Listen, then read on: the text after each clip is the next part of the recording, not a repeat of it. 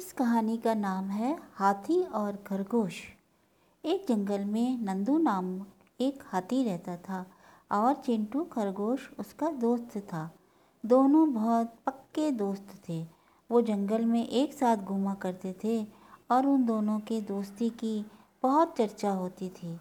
एक दिन की बात है, मौसम बहुत अच्छा था, सुहावना था हरी हरी घास भी चारों तरफ़ लहरा रही थी। पेड़ों पर कोमल कोमल पत्तियाँ आई हुई थीं। खरगोश और हाथी ने खूब पेट भर कर के खाना खाया। जब दोनों विश्राम कर रहे थे तो उन्हें खेल खेलने का मन किया। दोनों ने प्लान बनाया और खेल खेलने के लिए तैयार हो गए। मगर पुराने खेल नहीं खेलने थे। कोई नया खेल खेलना था। इस पर नंदू ने बोला, हम ऐसा खेल खेलेंगे जो पुराने खेल से अच्छा हो। पहले मैं बैठ जाऊँगा और तुम मेरे ऊपर से उछलकर दूसरे पार कूदोगे। फिर तुम बैठोगे और मैं तुम्हारे ऊपर से कूदकर दूसरी तरफ़ निकलूँगा। मगर इस खेल में एक दूसरे को छूना नहीं है। बिना छुए एक दूसरी तरफ़ कूदना होगा।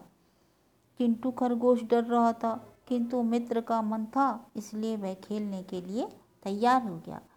पहले हाथी ज़मीन पर बैठ गया। खरगोश दौड़ कर आया और हाथी के ऊपर से कूद कर दूसरी तरफ़ बिना छुए कूद गया। अब हाथी की बारी थी। खरगोश नीचे बैठा, मगर डर के मारे ये सोच रहा था कि कहीं मेरे ऊपर कूद गया तो मेरा तो कचूमड़ ही निकल जाएगा। मगर क्या करें? दोस्त था हाथी, उसका खेल तो खेलना ही था। मेरे तो प्राण ही निकल जाएँगे। इसी समय हाथी दौड़ता हुआ आया।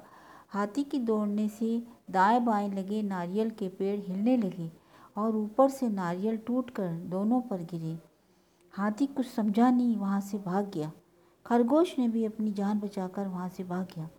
खरगोश भागता हुआ सोच रहा था कि मित्र हाथी से अच्छा वह नारियल है। अभी मित्र मेरे ऊपर गिरता तो मेरा तो कचूमड़ ही निकल जाता। इससे हमें क्या शिक्षा मिलती है?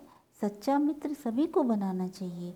मगर ऐसा खेल नहीं खेलना चाहिए जिससे नुकसान हो।